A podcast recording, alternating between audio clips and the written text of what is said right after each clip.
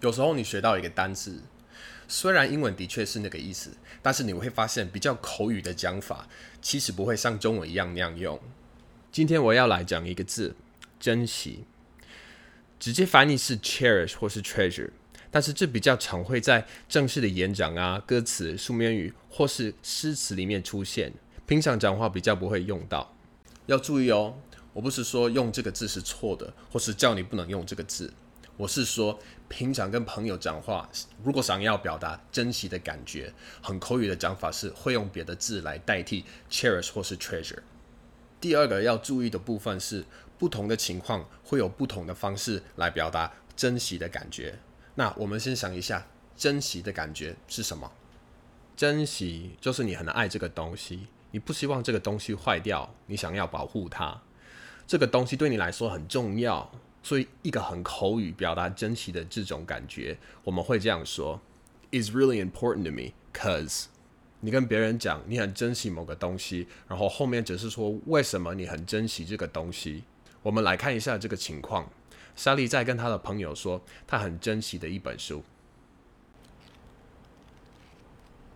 Gerald, put that book down. It's really important to me because my grandma gave it to me. 在这里呢，他解释为什么他很珍惜这本书，所以他用了 "It's really important to me, cause"。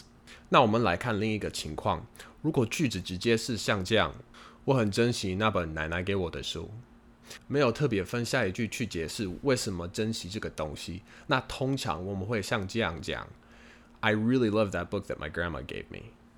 这一样有表达出不珍惜的感觉，因为你很爱这个东西，你不想要这个东西被破坏，你想要。保护这个东西。好，那我们再来看另一个情况。如果你现在要说不珍惜，一样，我们先来看不珍惜是什么样的感觉。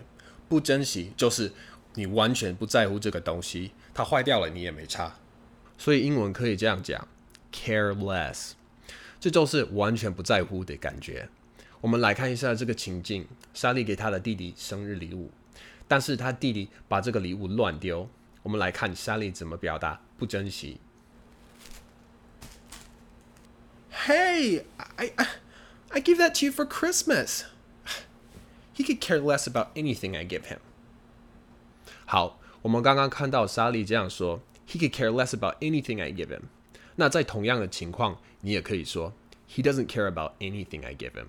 一样是不在乎、不珍惜的感觉。好，所以呢。这几个就是想要表达珍惜时很口语的说法。如果你们喜欢这个影片，可以把 email 填到我上面提供的网址订阅，我会不定期寄发新的影片给你哦。